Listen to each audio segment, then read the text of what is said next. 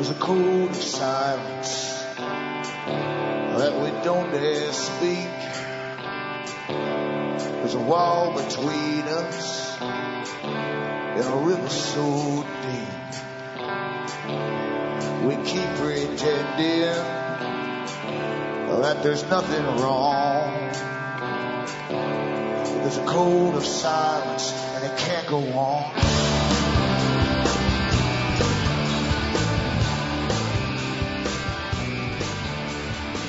Hi folks, I'm Alan Watt and we're cutting through the matrix on the 2nd of June 2011.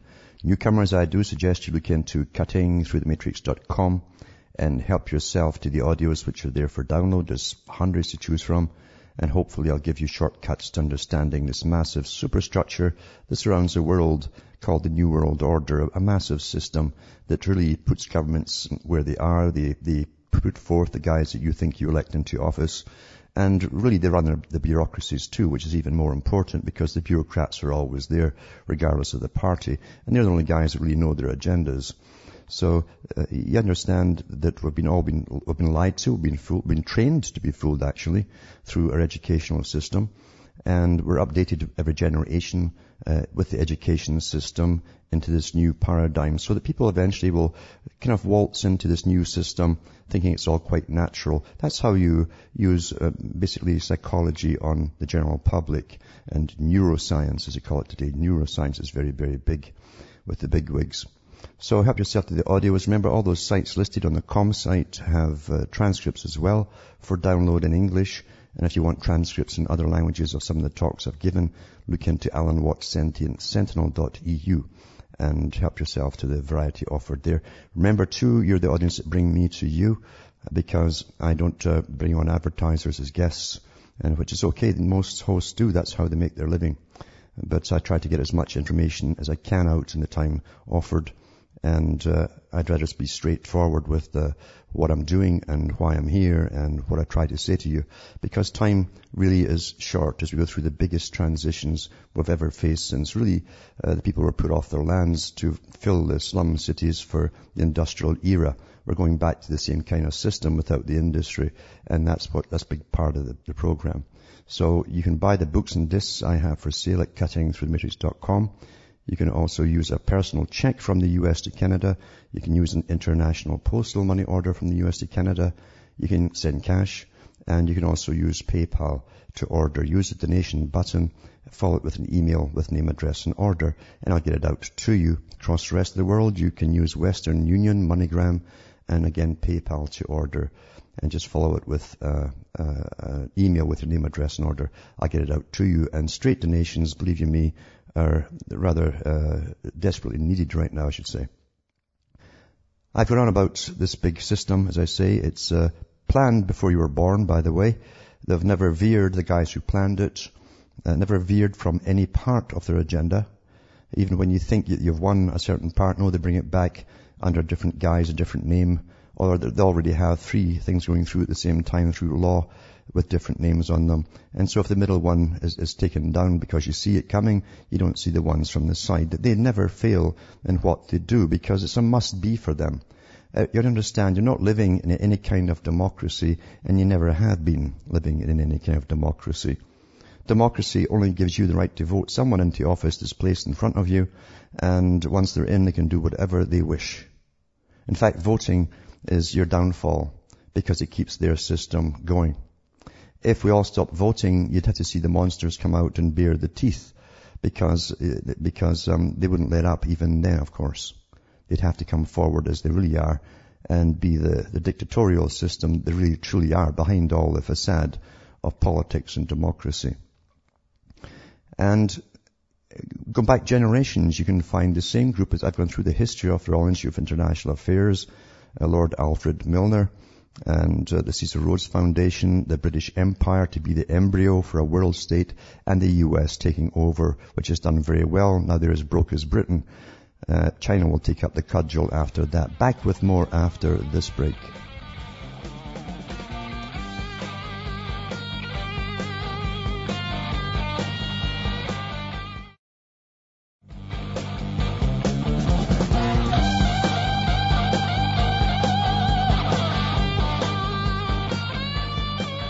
Hi folks, we're back cutting through the matrix. And yesterday I put a website up, it's called The Green Agenda with lots of quotes in it to do with global government or governance as I like to call it, uh, with all the environmental groups that work for the United Nations and departments of the United Nations saying quite bluntly and matter of factly that we have to constantly present to the public scary scenarios of impending doom to make them listen to us, make them give up their rights and their freedoms and uh, so that the, so that the United Nations itself could rule over the whole world, basically.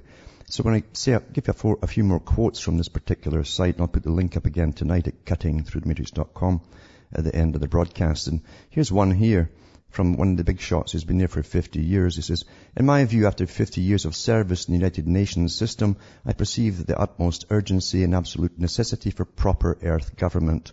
There's no shadow of a doubt that the present political and economic systems are no longer appropriate and will lead to the end of life evolution on this planet. That's part what you get taught in university ELE uh, uh, courses. We must therefore absolutely and urgently look for new ways and so that's Dr. Robert Mueller, UN Assistant Secretary General. See, the UN was set up to be this uh, world government, basically, by, again, the Milner Group. They set up the League of Nations, and the same group, when they called themselves the Royal Institute for International Affairs, created the United Nations. They said they need world wars to make it happen, and they got what they wanted, since they were behind a lot of the funding for them. Anyway, there's another article, another quote here. Nations are in effect ceding portions of their sovereignty to the international community and beginning to create a new system of international environmental governance as a means of solving otherwise unmanageable crises. Lester Brown from World Watch Institute. These are all UN affiliates. Regionalism must precede globalism. Now you've been in regionalism for a long time. They split up the world into 10 main regions and then within those regions are sub-regions. And uh, this is where they're going with it all. Regionalism must precede globalism. We foresee a seamless system of governance from local communities. That's your communitarian areas as they split up uh, countries into little areas and towns and cities into communities. Individual states, regional unions, and up through to the United Nations itself. That's the United Nations Commission on Global Governance. That's their own body that's going to take over. Then there's another one. A keen and anxious awareness is evolving to suggest that fundamental changes will have to take place in the world in order, uh, and its power structures in the distribution of wealth and income. That's where, and now the bank crash was meant to redistribute your wealth across the world under austerity measures, and that's what they're doing. There's more money going out of our countries now. It's not going to the poor countries, by the way. It's going to build factories and plants for the international uh, corporations that work with the United Nations. Because it's a feudal system you're in now. It says, perhaps only a new and enlightened humanism can permit mankind to negotiate this, tra- this transition. This is into a world order. The Club of Rome, that's the main think tank for the United Nations. That's from Mankind at the Turning Point, if you want to read more of it. Another one from Michael Gorbachev, who was the president of uh, the Soviet system, when they were playing that game, and it was a game. The alternative to the existing world order can only emerge as a result of new human dimension of progress. We envision a revolution of the mind, a new way of thinking. That's at the State of the World Forum by Michael Gorbachev. We require a central organizing principle, one agreed to voluntarily, minor shifts in policy, moderate improvement in laws and regulations, rhetoric offered in lieu of genuine change. These are all forms of appeasement designed to satisfy the public's desire to believe that sacrifice, struggle, and a wrenching transformation of society will not be easy. That was by the allegory Mr. Al Gore, Earth in the Balance, the guy who's going to get a lot of the carbon taxes going through his private company and be even more stinking rich than he already is. Another one from Al Gore. Adopting a centralized, a central organizing principle means embarking on an all-out effort to use every policy and program, every law and institution to halt the destruction of the environment. And here's Agenda 21 from the United Nations. Effective execution of Agenda 21 will require a profound reorientation of all human society. That means all of you folks unlike anything the world has ever experienced, a major shift in the priorities of both governments and individuals and an unprecedented redeployment of human and financial resources. This shift will uh, demand that a concern for the environment consequences of every human action be integrated into individual and collective decision making at every level. So that's your, it's also under sustainable development. And then from the United Nations Earth Charter website, the current course of development is thus clearly unsustainable. Current problems cannot be solved by piecemeal measures. More of the same is not enough. Radical change from the current trajectory is not an option, but an absolute necessity. Fundamental economic, social and cultural changes that address the root causes of poverty and environmental degradation are required and they are required now. And of course they want to be in charge of it. And then you have Friends of the Earth. If you ever read Friends of the Earth, they hate humanity. They want most of us killed off. It's the earth that they're friend of, not you. The goal now is a socialist redistributionist society, which is nature's proper steward and society's only hope. And then if we don't overthrow capitalism, we don't have a chance of saving the world ecologically. I think it's possible to have an ecologically sound society under socialism. I don't think it's possible under capitalism. That was Judi Bari, principal organizer of Earth First, the other NGO funded by the big boys, the big foundations. And then Maurice Strong, who was picked up by his, uh, his uh, shirt by Rockefeller himself, uh, was run, running across the world doing lots of things. It comes from a long lineage, by the way, of revolutionary families. Some of them worked with Na- uh, Mao Zedong in China and helped get the revolution going. He says, isn't the, the, the, only hope for the planet that the industrialized civilizations collapse? Is it our, isn't our, our responsibility to bring that about, to bring about the industrialized collapse of civilizations? That's what he says. This is this great Canadian chutzpah uh, no, no, one's ever voted for because he doesn't go up for politics. He's placed in very high positions at the United Nations. He's also the founder of the UN Environment Programme and the Earth Summit. And the next Earth Summit comes up in 2012 where you'll lose more rights.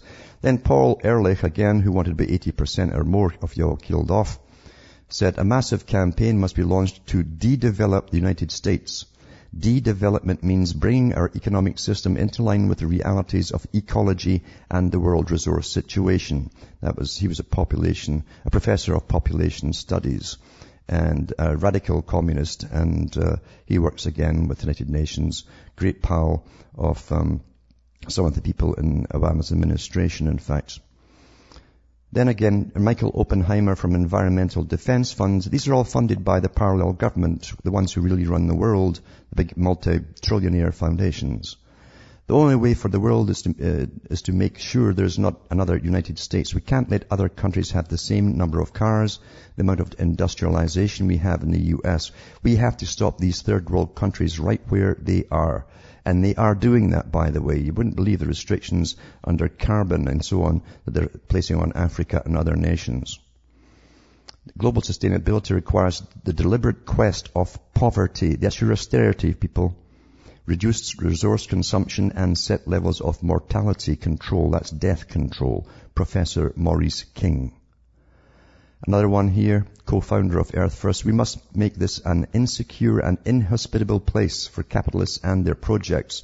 We must reclaim the roads and, and plowed land, halt dam construction, tear down existing dams, free shackled rivers, and return to wilderness millions of acres of presently settled land. That's Earth First. Now what they want to do, of course, on behalf of their masters, leading up to the year 2050 is depopulate drastically, bring in disease, starvation, and they'll have their new city-states, a handful of city-states across the world. That was decided by the big think tank for the Department of Defense for their 50-year projection. You'll find it in the archives section of my website, cuttingthroughthematrix.com. You'll also find the, the one for the US side by side by, uh, with the one from Britain. Both exactly the same. And this, all these organizations I'm talking about are all part of getting us to that point. They don't see themselves living in poverty, obviously. And um, the prospect of cheap fusion energy is the worst thing that could happen to the planet. Jeremy Rifkin, Greenhouse Crisis Foundation. You see, they, they need these crises. They create the crisis, at least blow it out of proportion. And uh, they, they, know darn well if we had cheap energy, well, we'd carry on as always, like any normal being would do says giving a society cheap, abundant energy would be the equivalent of giving an, an idiot child a machine gun. That's Professor Paul Ehrlich at Stanford University. And uh, our insatiable drive to rummage deep beneath the surface of the earth is a willful expansion of our dysfunctional civilization into nature, Al Gore again. And Mr. James Lovelock from BBC interview, the big threat to the planet is people. There are too many doing too well economically and burning too much oil. He also wants everyone to get snuffed out that doesn't really have a function to serve the great society. And then co-founder Dave Foreman of Earth First, uh, my three main goals would be to reduce population to about 100 million worldwide, destroy the industrial infrastructure, and see wilderness with its full complement of species returning throughout the world. And you see the money these, these uh, NGOs get uh, from the big foundations that are the international monetary lenders actually to the whole planet. Interesting how they, they, they fund all what seems to be the left wing, isn't it? And then Maurice Strong at the Rio Earth Summit, the last one. Current lifestyles and consumption patterns of the affluent middle class involving high meat intake, use of fossil fuels, appliances, air conditioning and suburban housing are not sustainable, except for himself, of course, and his own kind. And that you will be a vegetarian because they, they, planned years ago to phase out meat altogether. It's not good having people who can think and are strong and healthy and might, might decide to fight. You don't want people like that. You want a, a nice, weak, easygoing population, uh, fed GMO stuff full of chemicals that'll kill them off before they're 50 or 60 with cancers. Mankind is the most dangerous, destructive, selfish and unethical animal on the earth. Michael Fox, Vice President of the Humane Society. But he, he liked to kill off the people. Wonderful, isn't it? Be back with more after this break.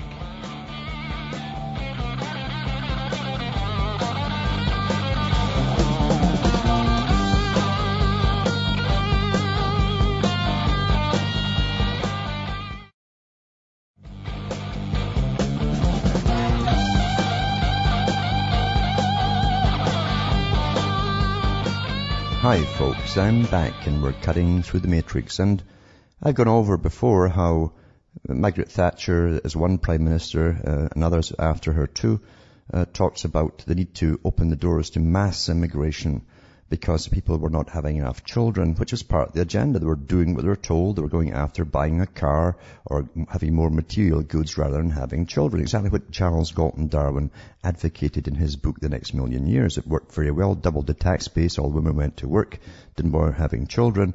And then as time went on, uh, through the educational system and sex education and different studies, feminist studies, they didn't want to get married at all. And then the cultural industry took over and now no one bothers to get married, definitely want, don't want children. And of course they say, well, there's not enough children being born to pay off the national debt. We've got to bring all the immigration in. So you can't win by doing what they want. That's lesson number one. You're actually helping them because they wanted to destroy the culture eventually through mass immigration. And that's been successful. And that was admitted to by uh, the Prime Minister of Britain's uh, second in command uh, when he stepped down from office. So, and I read that from the mainstream on the air when it happened. Now, to bring the populations down, uh, they're, they're, they said one of the greatest things you could do is bring in new viruses, bacteriums, etc. And they've been working on this for, since, well, even before World War II. Canada led the field for a long time for bacterial and viral warfare, for instance. And uh, towards the end, they were going to just let loose a whole bunch of stuff that would affect the people, not the ones at the top, because they get real vaccinations, the ones that really do work and don't kill you. And um, Here's an article here. Super, a superbug is now in Ontario. It could become hospital-borne scourge. It's not a bug in itself. It's, it's listen to this. It's a sliver of DNA. So you've got this foreign DNA. It must be carried by something. Viruses generally carry bits of DNA.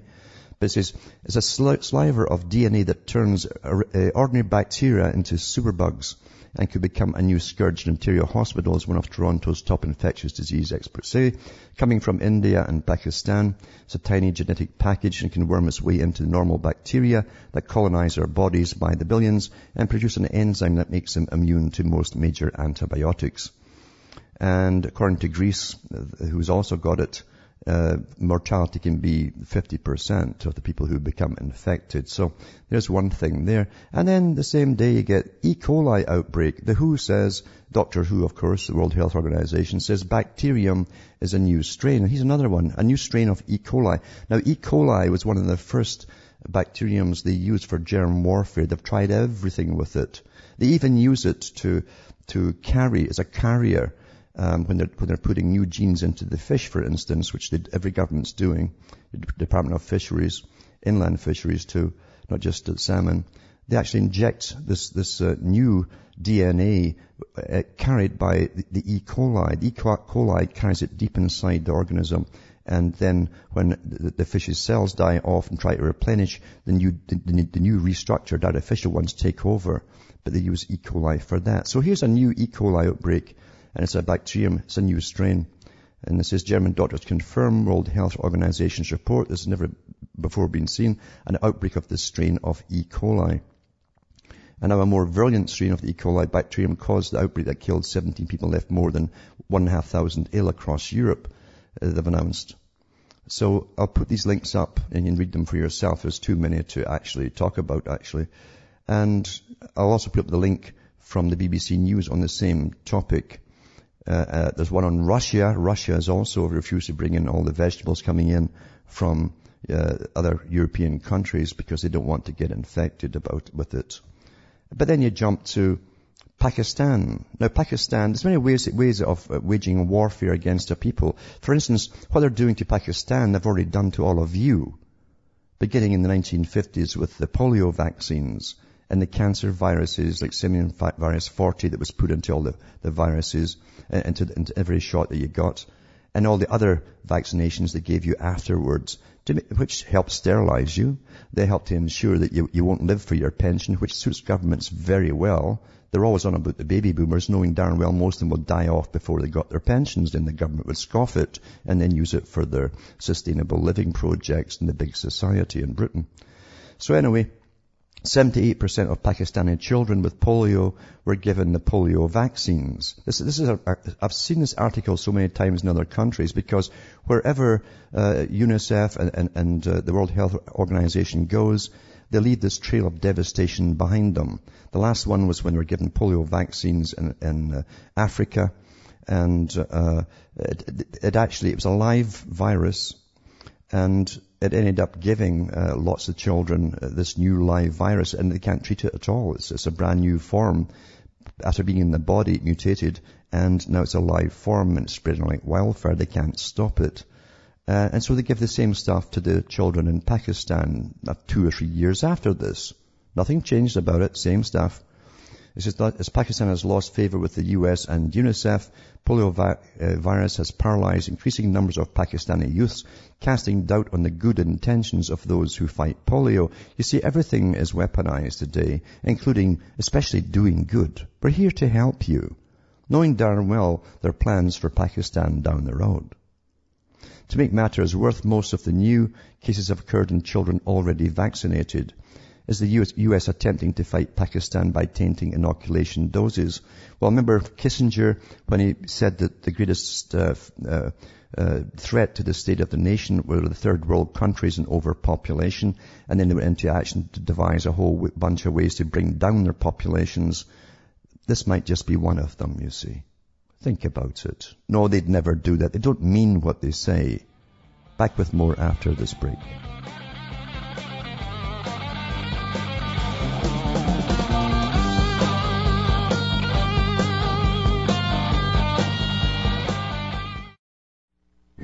Listening to the Republic Broadcasting Network because you can handle the truth.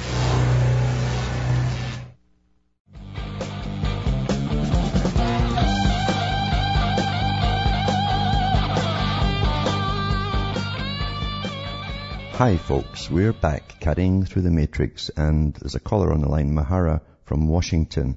Are you there, Mahara? Yes, hello, Alan. Hello. Once again I enjoyed listening to your show, and thank you for all you do.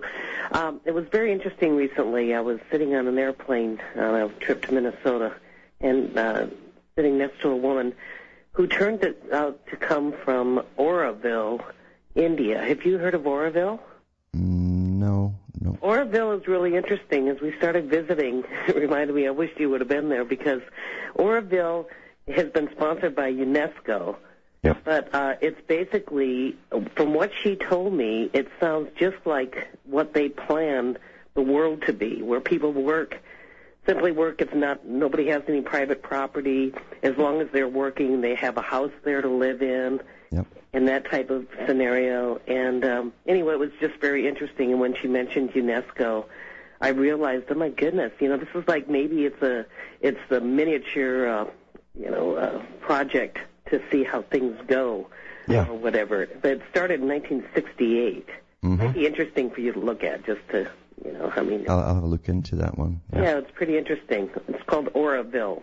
hmm And another a question I had for you. I'm I'm still somewhat confused about uh, uh, the whole Christianity thing. When I speak to people about what's going on, it seems like there's always um, confusion because a lot of the Christians, while they still, you know, they believe in the New World Order and, and what's going on, still um, have their thoughts that uh, the Bible is real and Revelations is still real, and and uh, that Christ will come back and in His brilliance wipe out all the evil of the world. And uh, I've been looking at some different books. One, the 16 world's 16 crucified saviors and things of that nature. What are your stands on, or how do you feel about uh, uh, the confusion that's caused by mixing the two together, basically?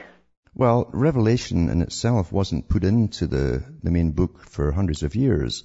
And it was taken in and out, even by the Vatican, quite a few times over centuries because of its writing. Its writing is highly Gnostic in language. And you've got to understand uh, that there were different groups at that time. In the early days of Christianity, there were Gnostic groups, and there were a variety of them too. But the Gnostics um, believed that um, anyone could become enlightened and uh, basically be illumined. And that's where the whole term illumination came from initially. And uh, they use a very mystical language to to to um, to speak in, so that only for their own converts, really. And if you look at the New Testament, Matthew, Mark, Luke, and John, it's pretty straightforward.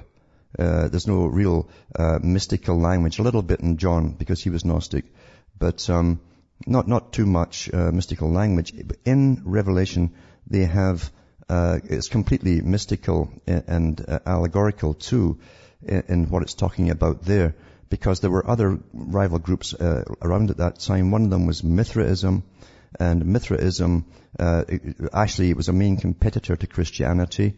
Uh, often you would have Christians in, in the uh, in the Roman Senate, for instance, who were both, and uh, and um, even the rulers too. Uh, so it, we know that Constantine, even though he, be, he became a Christian, he belonged to Mithrite, the Mithrite cult as well. And he also put up a statue to himself on the house of the gods to be worshipped as a god, like any previous emperor. So it was a hodgepodge at the beginning. But Revelation really, um, you can take it in two different ways. You could take it as, uh, which has been endorsed again by the powers that be in previous centuries to keep the people quite happy and content. Uh, don't do anything, God will do it all for you, and the bad guys get their just punishment, which is awfully nice when you're getting beaten up as a peasant and you don't have much at all, uh, that the bad guys will get their comeuppance. However, um, Revelation uh, has much deeper significance personally if you really understand the language within it. Uh, but if you understand the New Testament, um, if you were to take by example the man you're supposed to be following, uh, then the man didn't sit and wait for anything. He was more of a man of action and he knew what was going to happen. When you stand up, you're going to get knocked down or killed. And he chose the latter. He stood up against evil in his own lifetime. He stood up against the banking corrupt system that was in, in cahoots with the, pipe, the high priests that run the system. And uh, he suffered the consequences. He didn't sit and, I'll, I'll leave it all to God. No. And Christians have been tamed and, and, and used, by the way, uh, down through the centuries, especially and especially in the 20th century to the present, to sit back and be a cheering uh, group really for the government's agenda. And uh, it's, it's, a drastically different kind of, of, Christianity that existed even in the Middle Ages or even when they founded uh, America. So Revelation uh, can also be put into the mystery religion as part of the mystery religion of illumination. Whenever you see a deity uh, are, are appearing that's whiter than, than white, whiter than snow. They're talking about uh, the, the, illumined man. And you'll find the same thing uh, with references to other Old Testament characters too, who also, uh, like the keys of Enoch, for instance, uh, where his son, uh, when he was born, it filled up the cave with his light. He was illumined. Uh, is, t- is telling you about a special lineage of illumined families within Revelations. There's many, I could go on uh, for hours just lecturing about it on different levels, but uh, if you understand why it's been used for political reasons, is to be, keep uh, a cheering crowd pacified within the United States who also have been used by the government to, to, to back wars, um, at, at, least uh, in their voting uh, methods.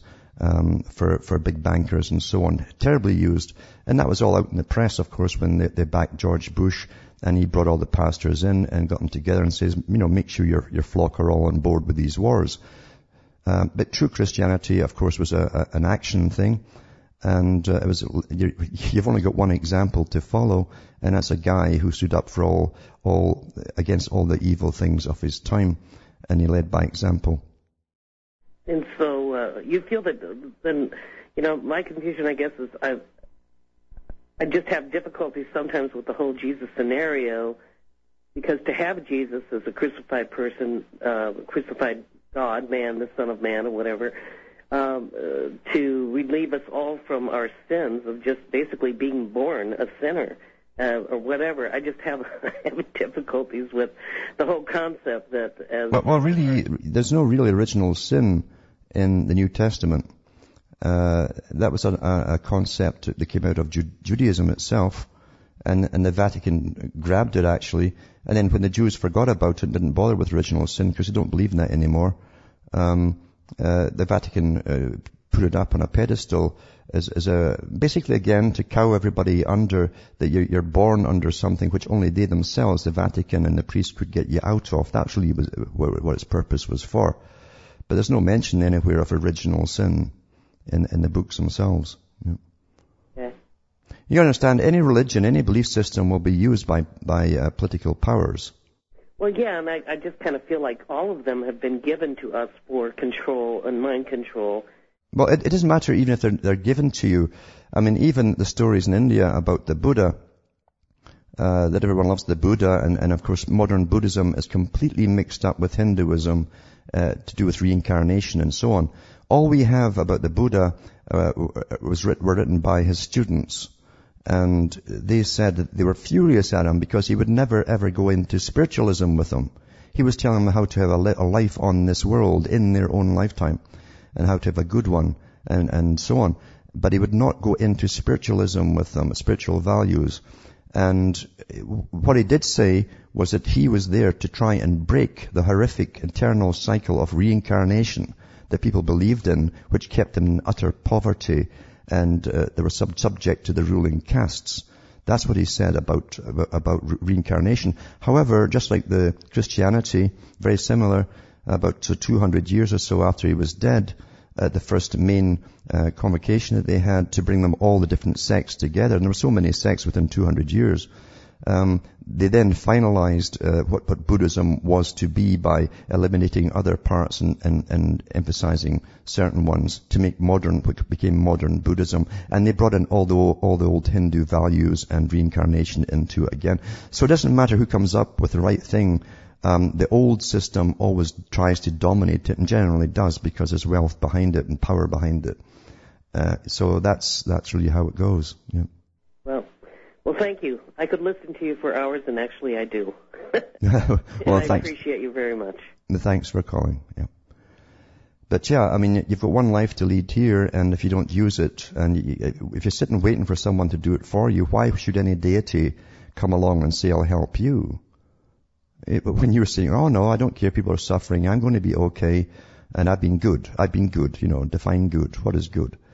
And uh, God will do all for me, and all the bad people will get punished in an afterlife. Well, I tell you, that is not scaring the bad people very much, is what I'm seeing today. And uh, Christianity was a, a revolutionary concept in its day. Revolutionary was the word. And the people, the early Christians stood up for their values by getting thrown to lions and slaughtered in the rings in the arena. Uh, by the thousands, and that is facts. Well, that is well recorded. These guys literally could have given in any time and said, well, "Okay, I'll I'll, I'll kiss the ring. I'll I'll I'll praise uh, the Caesar as a god," and they would have been let go. But none of them would do it. You, you try that with the bunch that are living today, the smug bunch. Yeah. What what they believe. I will let the government do all that. It's all for the government. Yeah. We ought to sit here and just be nice and good, and, and keep quiet. Now, euthanasia is a big, big part of this world agenda, and uh, uh, in the League of Nations, when they formed it, uh, you had uh, Aldous Huxley, his brother, uh, Julian Huxley, when they developed the United Nations from, from League of Nations. Uh, Huxley was the first CEO of it. He talked about all the things to come. They would encourage euthanasia. They'd encourage, uh, massive promiscuity so that people would not bond especially if you can get them really uh, rotting like rabbits before they're, they're in puberty. They'll never bond in their lifetime. There's no need to. And again, give them uh, uh, physical enticements, goods, and commerce and, and jobs. Um, and that way they, they won't breed. That was the main thing. And homosexuality was to get pushed to the top as well, by the way, because again, they wouldn't breed. Anything where they would make sure that children were not born was to be promoted. Many, many, many, many years ago. But euthanasia was too. And they've tried to get euthanasia into all the European countries. Uh, Holland was the first one to go along with it. Now, if you just feel a bit off weather, uh, you've had enough of scary news, you just go and get euthanized. Uh, they, they euthanized a nun by mistake too and got off with that as well. And then you have families bribing doctors to bump somebody off for the will. All of this kind of stuff is happening. And through the back door in Britain, they seem to have got it through. And it says here, end of life patient charter launched. Uh, the Royal College of GPs, General Practitioners, and the Royal College of Nursing have launched a new patient charter on end of life care, they're calling it. Published today, uh, the charter focuses on the care of people who are nearing the end of their life and aims to ensure their final wishes are carried out. Now, lawyers would have a, a, a field day with that wording. All GP practice across England will receive a copy of the Charter which contains guidelines on what all patients should be able to expect from their family doctor and primary health care team. Uh, Professor Keri Thomas, clinical champion for end-of-life care at the RCGP, said GPs and their teams have a special relationship not just with their patients, but the people close to them, all of whom need special care and support through the process of dying. Now, they already have teams, for instance, that they fly in to try and um, get people to get their organs from their relatives. They fly these pro teams in to try and convince the relatives to give the go ahead. And it's the same kind of thing here. They'll fly these guys in and say, well, you know, you, you, you could just go all the way and get euthanized. It'd be painless. It'd be quite harmless and so on. And but I've said for years now, I don't care what people do personally. People have always chosen euthanasia rather than suffer through definitely uh, terminal diseases that are painful. But that's a personal matter and it's you know, a family matter and they've all, they'll always find ways to do it. You cannot give this power to the state. You must never give this power to the state. That's what I'm saying. What people want to do, it's up to them. It's their choice. But this power cannot be given to the state because once they get, go, go ahead with it, they expand the rules, they expand the ways in which it can be done and conditions it can be done to, uh, upon. And uh, they've always wanted this on the books. And when you have a national health service and government's running it, and they've got cost uh, efficiency on the go and all the rest of it, cutbacks, believe you me, if it's a choice between treating you to make you live a few years longer or bumping you off with a cheap pill, that you're going to get the cheap pill. Common sense. Anyway, I'll put this link up tonight too at cuttingthroughthematrix.com.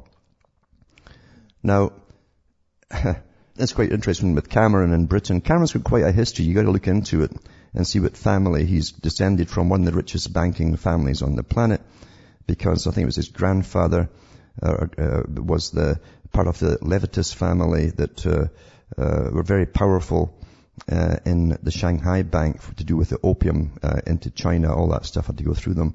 Made a lot of cash, but you always find the lineages are connected with the usual lineages.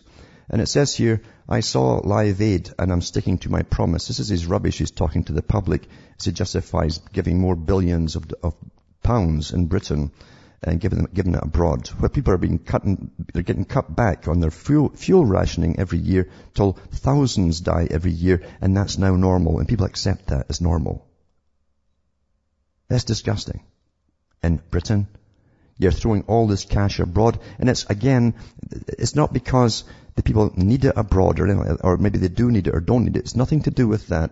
It's to do with what I mentioned at the beginning of the, the, this broadcast with these quotes and so on. You see, the International Monetary Fund is to be the big stick. This is part two, Bretton Woods, that we're going through that John Maynard Keynes, who set it up, said we'd go through. He said it wouldn't be in his lifetime, it would come around 2000 or after 2000. This is it now. And it's been brought up to its full height with the, the Bank of International Settlements, the big bank, all the ones, all the big banks that were there with the World Bank at the G8 summit and they have to rule and spend the cash for the world. And the money they give to overseas, to third world countries, does not get go there. It gets invested in the big international corporations that set up bases around the planet. And Live Aid, by the way, go and see Starsuckers. I'll try and find the link again. And in the second part of Starsuckers, you'll see what happened, what really happened to the money from Live Aid. It was one of the biggest rackets in history. And billions went missing. But anyway, he says he's unapologetic for uh, giving out more money to, to different countries and so on. He just wants to be so loved for giving out all your cash from a country that's already getting put into austerity. They're already getting put into the communitarian areas under the big idea. That's what they're calling it, uh, your new communitarian collectivist society. Uh, where, where really it's not, it's run by a, a, a socialist kind of fascist system. And, um, you won't be electing anybody shortly. That's the way it's to go.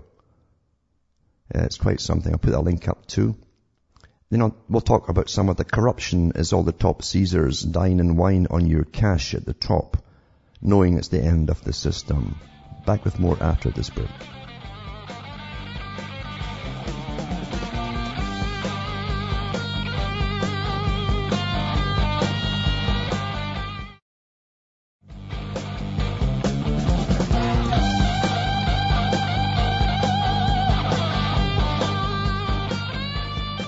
Hi folks, we're back and we're cutting through the matrix and I was going to talk about uh, the incredible money that the ones at the top are blowing on themselves on jewelry and gifts and flights uh, as the whole system goes down. This is pretty standard at the end of an age. Uh, it's happened in all previous civilizations as the boys at the top are so greedy, they feel untouchable and they're not responsible to the public anymore.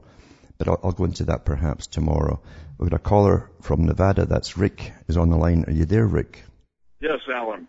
You spoke of uh, Terri. Uh, you spoke of the euthanasia power uh, and not uh, letting that get into the hands of the state. But this already happened in the case of Terri Schiavo, didn't it?